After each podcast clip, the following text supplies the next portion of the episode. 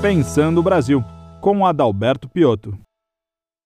Olá, eu sou Adalberto Piotto e seja bem-vindo ao Pensando o Brasil aqui pela TV CIE. Meu convidado hoje a Pensar o Brasil é o general de Exército na Reserva Mainar de Santa Rosa, ex-secretário especial de Assuntos Estratégicos da Presidência da República no governo do presidente Jair Bolsonaro. General, seja bem-vindo ao Pensando o Brasil. Muito obrigado pela oportunidade, viu? General, o senhor ficou quase um ano no governo Bolsonaro, do começo até o final de 2019, quase no, no, com, com o ano completo.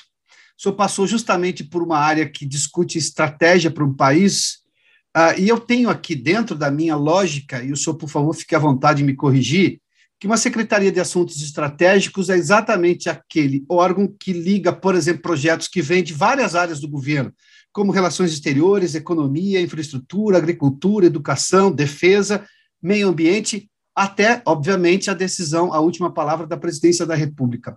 Como foi a sua experiência? E já coloco uma segunda pergunta nesta primeira. Uh, qual é a sua visão estratégica para o país? O que devemos fazer e como devemos fazer, levando-se em conta, óbvio, nossos anseios históricos, o tamanho que temos e a importância que temos para o mundo, e, claro, esta nova realidade que foi bastante modificada devido à pandemia. Bem, é, foi uma experiência bastante rica, porque me permitiu ver o país de cima e, então, identificar as principais necessidades estratégicas e, com isso, propor soluções a, a longo prazo para criar, digamos assim, um projeto de nação, porque, infelizmente, o, o Brasil não dispõe de um projeto de nação. O, o nosso país ainda não sabe o que quer. Na verdade, não sabe o que é, nem o que quer, sabe? Então, nós temos essa dificuldade. Quando eu cheguei no governo para ocupar a Secretaria de Assuntos Estratégicos, eu verifiquei que a maior dificuldade existente era a falta de conhecimento, porque existe é, muito conhecimento, digamos assim, superficial, difuso no meio ambiente, mas falta profundidade de conhecimento, de, é, principalmente no, no campo da estratégia. Então, nós eh, formulamos uma agenda estratégica inicial, que foi aprovada pelo presidente no dia 7 de, no, no dia 7 de janeiro de 2019, e procuramos focar a nossa, os nossos estudos em função daquela, é, daquela agenda que eu, eu, quando despachei com o presidente, é, falei que era uma, uma agenda que vinha reprimida porque ao longo do tempo ela vinha sendo evitada pelos governos sucessivamente. E, e aí, com isso, o, o, presidente concordou com a ideia, mas eu creio que ele não entendeu bem o, o alcance do projeto, porque uhum. o nosso trabalho seria visando o longo prazo e a integração de esforços de diversos ministérios para atingir essas metas ao longo do tempo e demandava pelo menos aí 10 a 20 anos para se começar a sentir os efeitos dessa agenda. Enquanto isso, eu tratei de organizar a SAI no sentido de criar um observatório estratégico para que a gente pudesse sondar no ambiente estratégico, do, do, do pensamento estratégico nacional, a gente pudesse eh, então, sondar as, as aspirações, os interesses e, digamos, os aspectos essenciais do, desse campo, para que a gente fosse atualizando essa agenda ao longo do tempo. Sabe? Mas, infelizmente, não houve compreensão e, e a nossa tentativa de incluir essa agenda de sete itens no PPA não teve sucesso.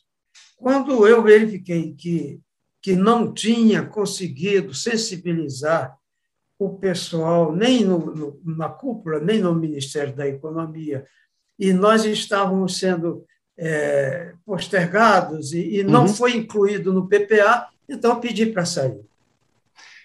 General, o senhor poderia nos dizer, na essência, o que eram essas sete metas as quais o senhor apresentou ao presidente lá em janeiro de 2019 e que teve a concordância dele? É, é possível nos dizer quais eram essas Bom, metas? Eu vou usar a memória para recuperar. A primeira era o seguinte, uhum. que nós chamamos de PEG, era um plano estratégico de gestão.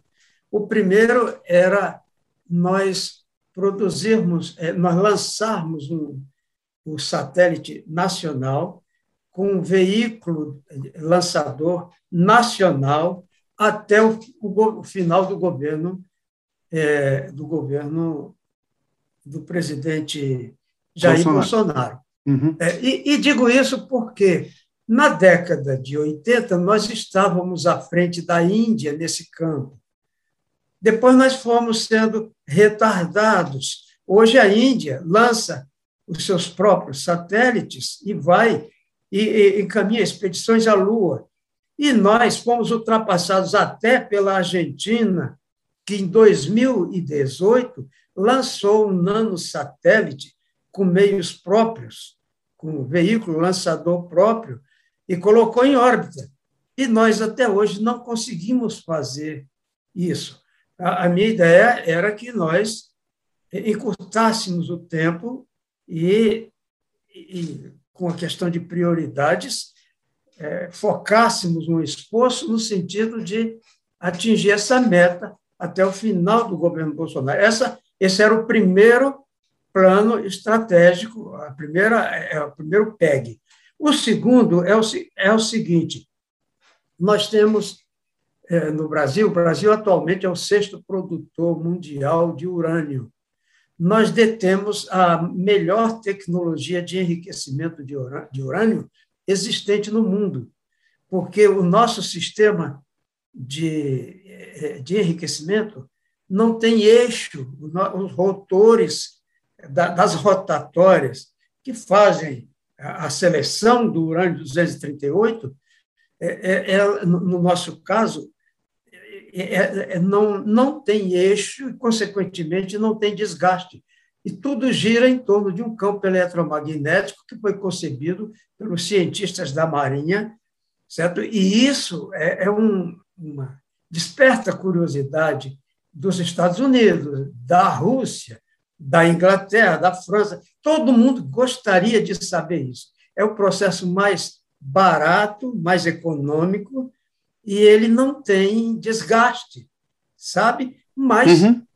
apesar de tudo isso, nós até hoje continuamos importando urânio é, é, da Inglaterra e, e, do Canadá. Nós não conseguimos industrializar esse processo. Ele não saiu de laboratório. Né? Sim. Não saiu de um, de um, do piloto, do projeto piloto. E a minha meta era que nós eh, passássemos para a fase seguinte e passássemos a nos tornar autossuficientes e exportadores de urânio enriquecido. Isso aí era o PEG número 2. Sabe?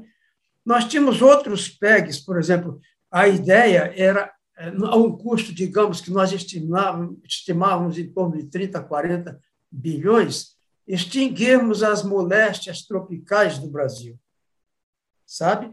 Isso Sim. é possível, já há conhecimento para isso. E isso é, seria uma vantagem imensa para as populações, principalmente do Norte e do Nordeste. Claro, e, um ganho é, econômico e, quando se resolve o problema de saúde, seguramente. Claro, e além disso, nós passaríamos a exportar a solução desses problemas para os países do hemisfério sul, clientes potenciais, é, assim como é, dos países da Ásia, o, o Brasil teria um ganho enorme. Isso também, e precisavam fazer algumas coisas, por exemplo, integrar os bancos de dados dos centros de pesquisa já existentes, uhum. é, atribuir metas para os cientistas que trabalham isoladamente é, ao seu arbítrio atualmente e aumentar os recursos é, por, por intermédio do Fundo Nacional de, de Desenvolvimento Científico e Tecnológico, para que essas pesquisas, tendo metas, tivessem prazos e nós pudéssemos, assim, é, planejar é, mais concretamente a erradicação da malária, da leishmaniose, da da, das blastomicoses que, que, que existem na, na, parte norte do país, e é, assim e, e outras moléstias como o mal de Chagas, nós poderíamos, digamos, erradicá-lo no Brasil. É, depois me contestaram que erradicar não seria o nome, seria eliminar, porque para erradicar teria que ver os focos do resto Sim. do mundo, mas é uma polêmica que não, não é o caso. Então, esse era outro projeto. O outro projeto era o seguinte: era, era nós racionalizarmos o, o aproveitamento dos recursos minerais do país. O Brasil, até hoje, só mapeou 30% do território nacional. Mesmo assim, é, é, o segundo produtor mundial de ferro, é, é o sexto de urânio. É um, um é, o, Brasil, apesar de, de ter 30% do mapeamento geológico na escala de 1 por 100 mil completado, mesmo assim, é, já, já é um, um, um país de vanguarda que todo mundo sabe nos recursos naturais. Então, o que eu queria era que nós completássemos o mapeamento geológico, que não é caro, uhum. o que é barato, pelo benefício que, que, que suscita, e, e, nós quebrássemos a caixa preta do, é, é, é, do setor mineral. Sim, claro. A legislação do setor mineral é uma caixa preta que precisa ser quebrada para poder se erradicarem os privilégios certo? e eliminar os, os futuros Ike Batistas e outros Sim, claro. elementos desses, sabe? E, e, e é uma fonte inesgotável que permite, por meio de royalties, que se crie um fundo para resolver o problema da dívida e o problema é, da previdência, se bem administrado. Então, essa era a minha meta, é, ao propor que nós revisássemos a legislação é, é, da mineração e completássemos o mapeamento geológico. Isso era um outro ponto, sabe?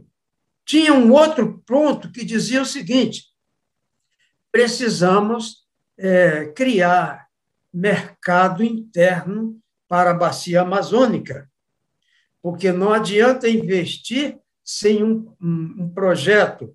E para se criar o mercado interno da bacia, precisamos integrar a calha norte, porque os estados que estão ao norte do Rio Amazonas estão isolados do sistema é, de transporte nacional, sabe? Então, nós, por um, um investimento que seria um hub, um hub geopolítico, a gente poderia fazer uma ponte sobre o Rio Amazonas em Óbidos, onde o rio é mais estreito, tem um quilômetro e meio, ou menos de um quilômetro e meio, daria para construir a ponte, levar a BR-163 até o outro lado do rio, é, otimizar o porto de Óbidos e canalizar os, é, é, a produção de soja do Mato Grosso, do Mato Grosso do Sul, do Centro-Oeste, para a, a, aquela região a um custo que sair, sairia de 20% a 30% mais barato para a exportação, sabe? É, esse era um, um projeto que nós tínhamos. General. Outro. Ah, pois não. É, falta, acho que falta um último ainda, né? É, falta um que diz respeito à, à ameaça é, cibernética. Nós, há, há um, numa questão assim de integração de esforços, poderíamos ter um plano de integração cibernética no país que nos dava uma proteção bastante saudável se conseguíssemos integrar tudo num comando de defesa cibernética nacional. Integrar o setor público e o setor privado uhum. para permitir a defesa dos ataques cibernéticos, que em 2019, quando eu estava no governo, estatisticamente, nós tínhamos uma média de 5 mil ataques dia, sabe? Então, então pra, era, era, essa era uma das metas também. Mas isso tudo eram metas emergenciais, porque a ideia era nós prosseguirmos no estudo, com base no observatório estratégico, e então nós íamos é, agregando outras metas estratégicas para o, o, o governo. General, o senhor, numa entrevista, a, quando da sua saída da Secretaria Especial é, de Assuntos Estratégicos, o senhor foi perguntado sobre a sua relação com o presidente, o senhor disse que no começo do governo o senhor tinha acesso a ele, depois o senhor teve uma série de problemas porque a secretaria estava, digamos, era, era um apêndice ali da Secretaria-Geral do ministro Jorge de Oliveira. O senhor não tinha acesso ao presidente cotidianamente, porque hoje a Secretaria de Assuntos Estratégicos é um braço ligado diretamente à presidência, ela subiu de nível nesta, nesta, nesta questão hierárquica. Uh, como é que era o seu trabalho levando-se em conta? O senhor acha que esse é um, é um problema que foi resolvido? O secretário de Assuntos Estratégicos precisa ter ligação direta com o presidente sem passar por nenhum outro ministro?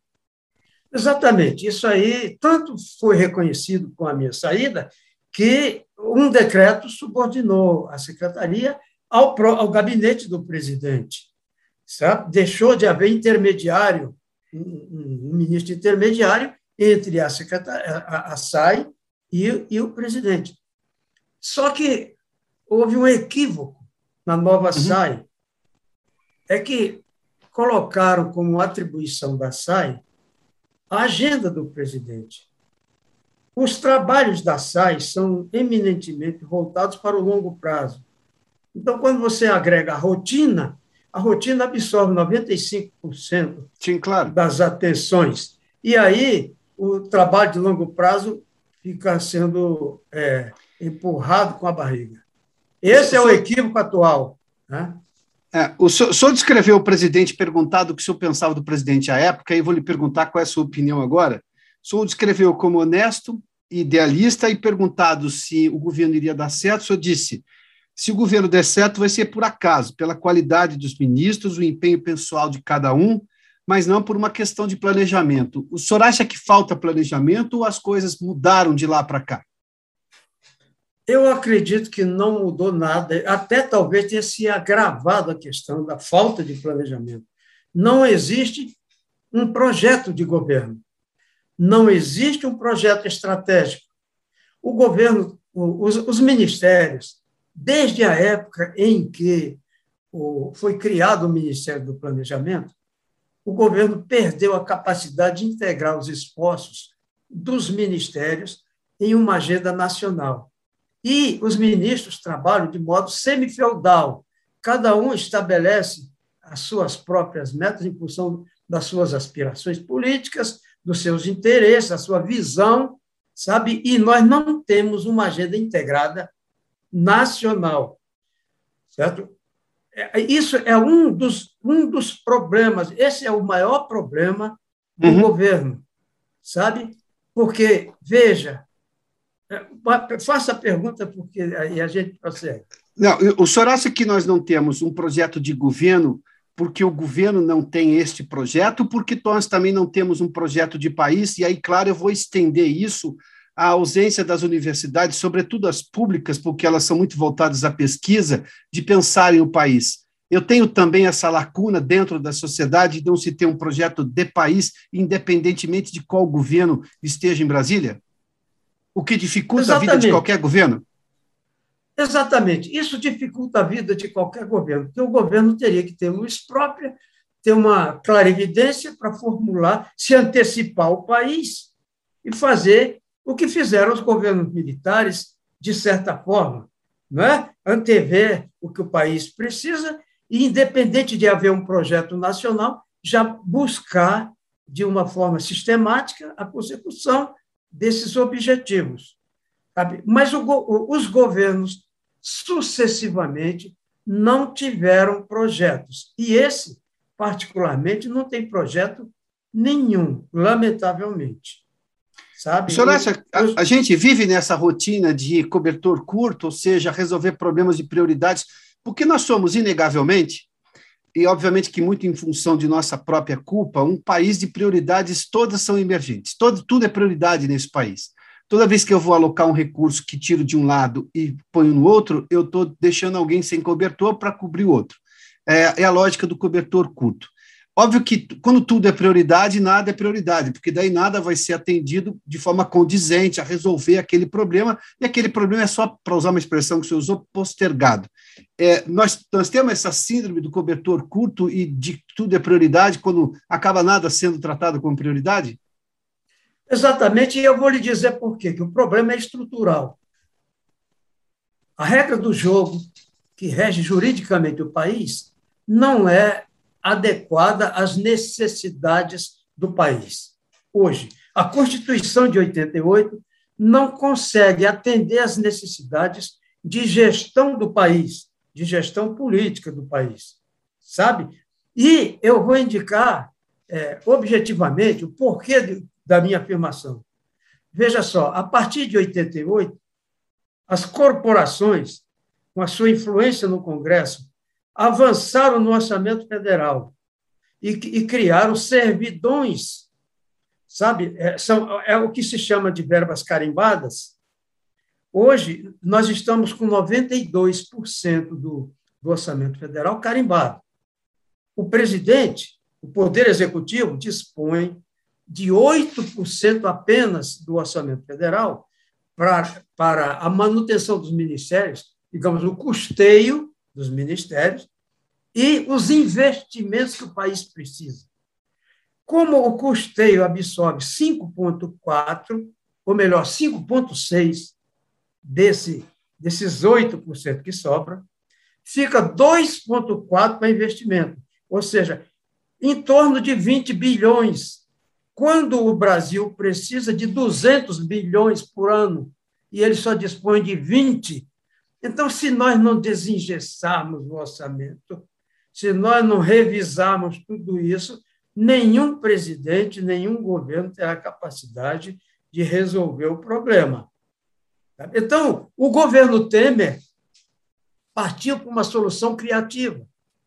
É, verificando essa condição e a impossibilidade é, de descarimbar, digamos assim, as verbas é, públicas, ele partiu para a, a iniciativa privada.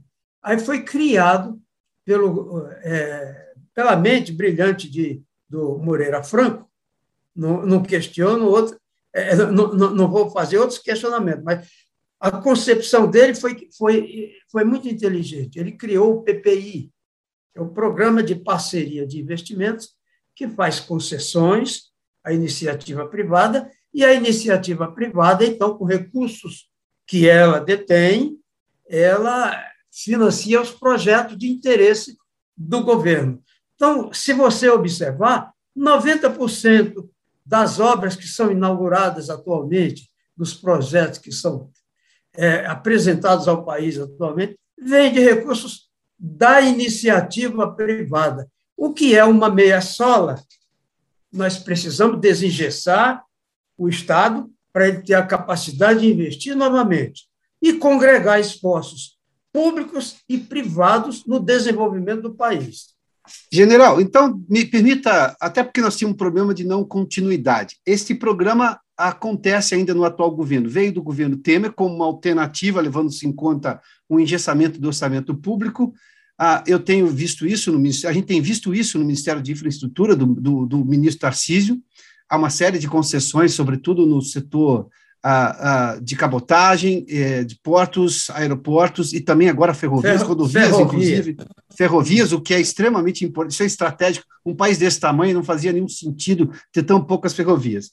E eu tenho, por parte do governo, no Ministério da Economia, esta visão de querer desindexar, des, eh, des, eh, descarimbar, para justamente ter uma possibilidade maior de que o governante de plantão tenha este poder que ele promete lá na campanha, é eleito e depois ele chega e tem 2,4, o senhor disse, né, do orçamento para poder fazer investimento.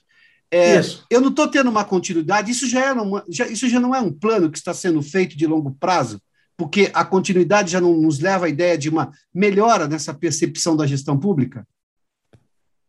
Exatamente. É, eu não, eu não posso lhe dizer, não tenho condições de lhe dizer se esse engessamento foi proposital ou se foi uma, uma sequência natural, certo? um desregramento natural das corporações e dos políticos no sentido de atender aos seus próprios interesses. Sabe, eu não, eu não, não tenho condição de lhe dizer se foi premeditado ou se foi um desenvolvimento natural. Como a regra do jogo permite que se, se faça isso, tiraram do executivo a sua prerrogativa mais necessária para fazer a gestão, que é a liberdade de ação. Foi tirada do executivo. É, nós, nós temos uma Constituição de 88. Isso. É, porque nós temos uma Constituição praticamente parlamentarista, num país que tem regime presidencialista.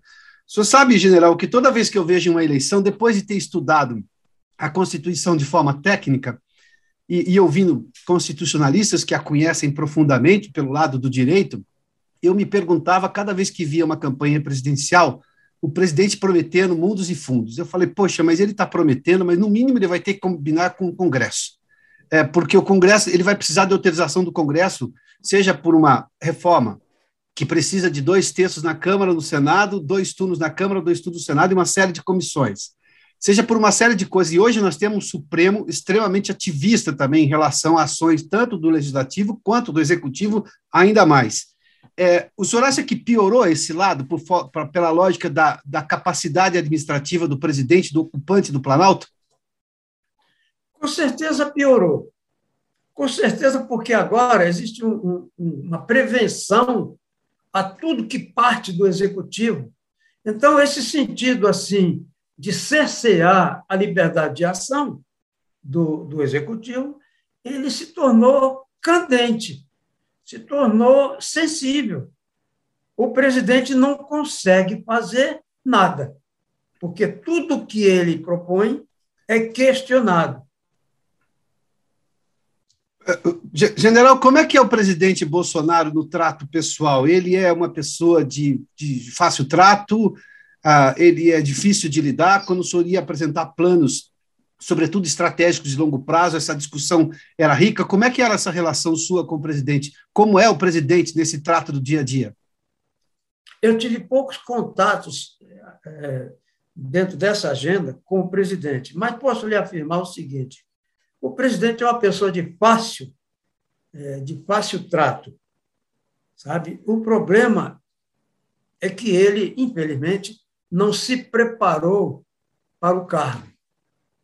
E ele não consegue se concentrar durante mais de cinco minutos num assunto profundo. Então, ele começa a devagar. E, e, e, aí, você tem que se antecipar, você tem que ir direto no ponto e aí fica difícil convencer por conta disso, certo? Além disso, o presidente foi vítima de uma circunstância que é inerente à, à dinâmica do poder. Instalou-se em torno dele um cordão magnético que filtrava os acessos. De assessores filtrava. diretos, o senhor está dizendo? Exatamente. Os assessores diretos dele filtravam os acessos, impediam que você tivesse acesso à agenda do presidente. Sabe?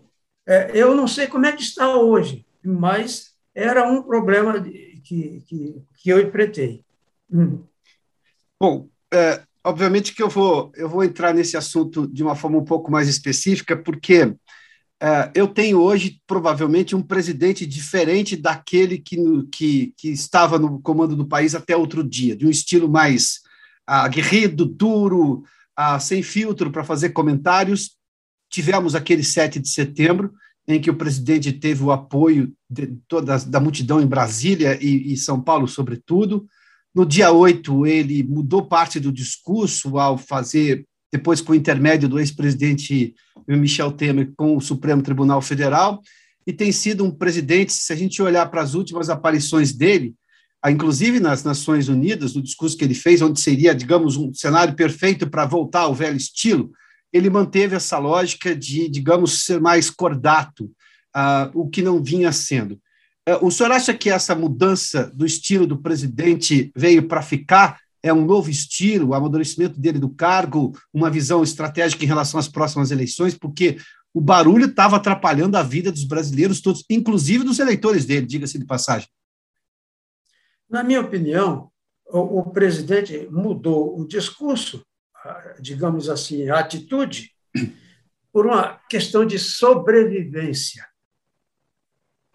Ele política. constatou sobrevivência política. Ele constatou que estava se encaminhando para uma situação é, é, sem volta. Então, a única alternativa era ele se, se reformular e, e aí ter chance de prosseguir. Então, a questão de sobrevivência. Por conta disso, ele deve continuar com esse discurso mais moderado, menos combativo, né, menos radical em certas proposições, e, e, e deve ir até o final agora dessa maneira. Mas tem um problema. O, o calcanhar de Aquiles do governo, que eu tinha falado para você, é a falta de projeto. No nível organizacional, o governo está desequipado no nível da gestão estratégica, ele não está tendo capacidade de transformar a ideia em ação. Então, a solução era óbvia, era, era criar o centro de governo que é proposto pela OCDE, sabe? Porque o centro de governo vai obrigar o, o, o governo a ter uma agenda estratégica comum a todos os ministérios e aí vai permitir a integração de esforços dos ministérios nessas metas que são nacionais. Entende? Então, ele precisa se reorganizar, criar um centro de governo com o epicentro na Casa Civil, colocar um ministro da Casa Civil com hum. personalidade adequada para a gestão estratégica e, e fazer essa agenda funcionar. General, é, eu obviamente não vou tirar a razão do senhor e concordo plenamente que eu tenho na figura do presidente da República quem deve ser exatamente o líder deste dessa nova lógica do país, dessa nova, nova lógica brasileira. Mas o senhor acha também que, dentro do que nós temos da Constituição de 88, do nível do Congresso Nacional, é, de um Supremo que, de repente, decidiu ser quase uh, uh, um ator político, o que nunca houve na história do país, na intensidade que estamos vendo agora, uh, isso, isso não tira parte da culpa do presidente da República e gera um problema ainda maior, porque eu tenho a impressão que, se esses atores, o Congresso agindo como age, com o nível de preparo baixo que tem o Congresso, um Supremo que tem sido atuante por demais do ponto de vista político, que extrapola as suas funções, as suas prerrogativas, seja quem for o presidente, cheio de boas ideias ou não, só para pegar todas as ideias que o senhor apresentou lá no começo, todas elas dependem de uma compreensão nacional estratégica do Congresso Nacional, além da presidência e dos seus órgãos, do Congresso Nacional e do Supremo Tribunal Federal, porque boa parte disso vai a questionamento ou vai à votação, ou vai a questionamento do Supremo Tribunal Federal. O senhor não acha que nós temos um nó institucional em que o presidente acaba tendo não só um orçamento pequeno, como o senhor disse, de 2,4 para realmente poder investir, como um poder cada vez diminuído? E, obviamente, a gente fica sem rumo, porque não será o Congresso Nacional a propor essas soluções estratégicas e muito menos o Supremo Tribunal Federal. Concordo com você que as culpas, de, entre aspas, são diluídas pelos três poderes. O executivo não tem projeto. O legislativo age por omissão. Ele se omite nos principais, nas principais questões nacionais. E o, o Supremo age é, por intrusão nas atribuições dos demais dos demais poderes. Sabe? Então, existe um, uma, uma distonia uma desarmonia entre os três poderes, sabe? E isso justifica a inação ou a inapetência ou o que for do executivo. É, é, justifica não, explica, que nada justifica. Mas se você observar a produtividade do governo Temer até ocorrer aquele episódio da JBS, você vai ver que ele, apesar de todas essas circunstâncias que você citou, certo? De, de militância do, do Supremo, é, de omissão do Legislativo, apesar disso, ele fez um, um trabalho que eu considero muito bom.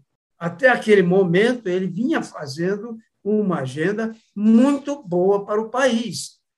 Então, é, é, é isso que eu, que eu, eu queria dizer para você. As três partes, os três poderes, têm culpa no embrólio atual.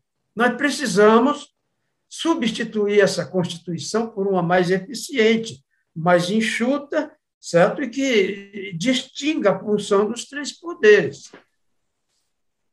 General, uh, uma, uma, indo para as últimas perguntas, uh, os militares participaram, obviamente, dos governos militares, foram, foram, foram os governos naquele momento, saíram por uma decisão que foi negociada, uh, tivemos a redemocratização, os militares de verdade só voltaram ao poder em número bastante substancial agora no governo Bolsonaro, que é um ex-militar, mas um político já de longa data.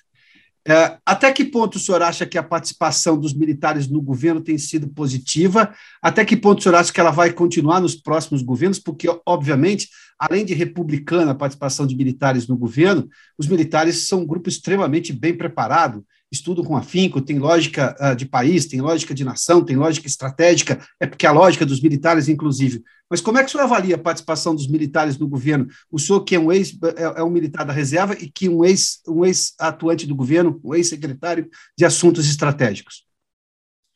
Veja só, o papel dos militares, é, eu entendo que é, é bastante relevante na construção desse projeto nacional, porque os militares conhecem o país. Eles viraram. Eu, por exemplo, na minha trajetória de 49 anos de serviço, eu servi em 22 unidades diferentes, separadas de mais de mil quilômetros uma da outra no, no, no país. Então, nós conhecemos o país, estudamos o país, sentimos o, o país, auscultamos porque em cada mudança você consegue detectar o, o pensamento coletivo dominante no local. Nós temos uma capacidade de ajudar na gestão pública, no sentido eh, da estratégia. Nós temos essa capacidade por uma vivência, por um preparo, até pelo, pela metodologia dos militares, que são é um grupo organizado e idealista. E idealista. O que aconteceu com o governo Bolsonaro é que ele não tinha quadros políticos capazes de mobiliar o, as necessidades do governo. Então, ele se socorreu dos militares. Foi uma solução emergencial. Ele foi buscar militares para colocar eh, em funções que ele achava relevantes eh, quadros que ele não tinha, não dispunha no seu partido, nem no, nos seus aliados políticos. Ele usou os militares. Tá? Então, é, é, é isso está mostrando que os militares podem, podem ser bastante úteis nessa contribuição para o país desde que se é, é, omita o, o, lado ideológico, preconceituoso da questão. No Brasil, os militares é, foram colocados de lado, desde a, a, a, a redemocratização, colocados de lado, não tinham chance de participar de nada, por uma questão de preconceito político e ideológico. Entende?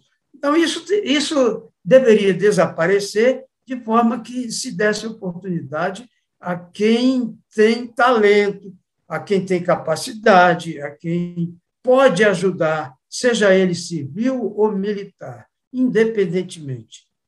Aí sim, aí a gente pode otimizar o, o, o, os quadros do governo. General, uma última pergunta, por gentileza na sua visão estratégica de país, com o conhecimento acumulado desses 49 anos de serviço que o senhor fez menção, o general Santa Rosa chegou ao, mais alto posto do Exército Brasileiro como general de Exército atualmente na reserva.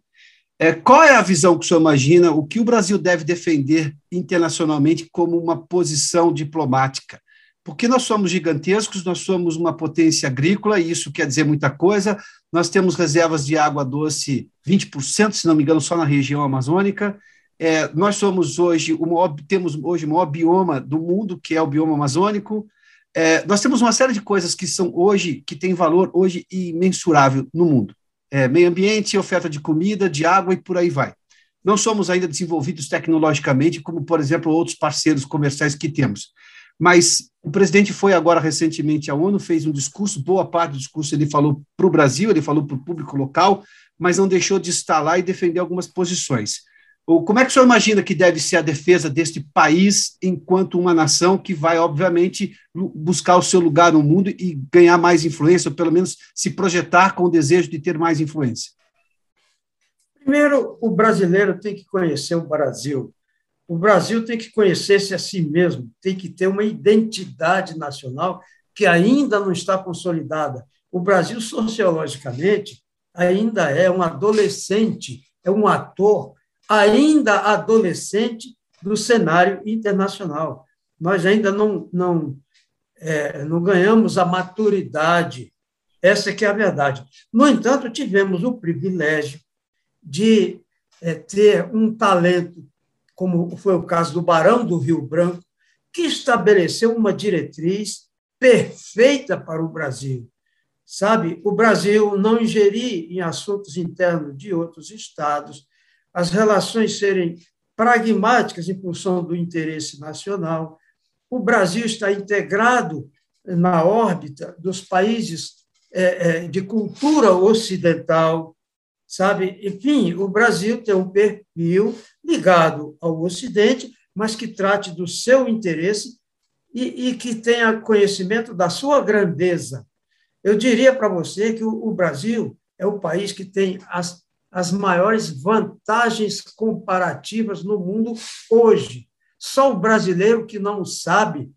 Uhum. É um país que tem a possibilidade de três safras por ano, sabe? Ele tem clima, terra, é, espaço e tecnologia para fazer isso e se tornará brevemente no maior produtor de alimentos do mundo.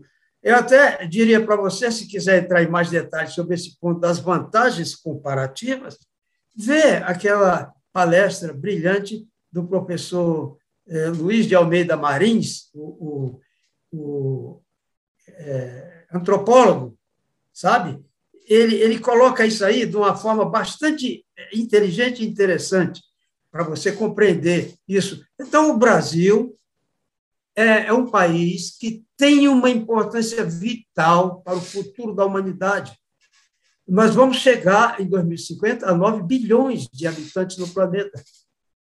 Falta água para que a agricultura produza na China, que está com 1 bilhão e 400 milhões de habitantes, na Índia, na Índia que, que vai atingir a China até 2030, é, é, é, no nível da população, e, e principalmente nesses países asiáticos. O Brasil tem água, sabe? O Brasil só não sabe conservar a água que tem, mas é porque a gestão do, do, do, meio ambiente está distorcida no Brasil.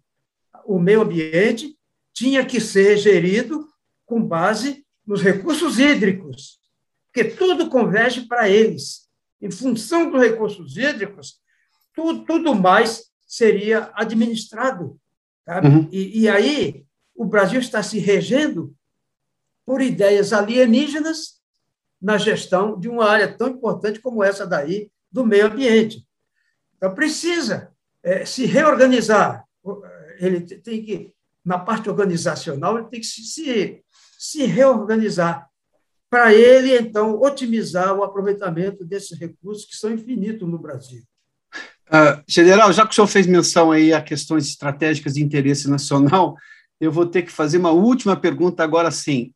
Uh, e rapidamente, por gentileza, uh, qual deve ser a escolha do 5G? Porque envolve China, envolve questões ideológicas ou preconceitos em relação à China, uma questão internacional importante, diplomática, porque, obviamente, eu tenho do outro lado, ou tive até outro dia, uma pressão americana para, digamos, não, não, não, o Brasil não fazer a escolha pelo produto chinês, a tecnologia chinesa 5G. Qual deve ser a escolha brasileira na, na tecnologia 5G? Eu vou lhe dar a minha opinião, sem, sem agregar explicações técnicas. Uhum. Na minha opinião, o Brasil tem que aderir ao 5G chinês. Eu sou adepto daquela é, do pensamento do imperador Vespasiano, quando passou, não sei se você se lembra daquele episódio, quando ele resolveu cobrar pelos banhos, pelo público de Roma, e o filho, o, o general Tito, foi contra, ele disse: Meu filho, dinheiro não tem cor, nem tem cheiro. O uso que se faz do dinheiro, você é que dá. Então, a China é aí, ela tem o dinheiro. Cabe a nós darmos um, assim, um emprego inteligente e honesto desse dinheiro.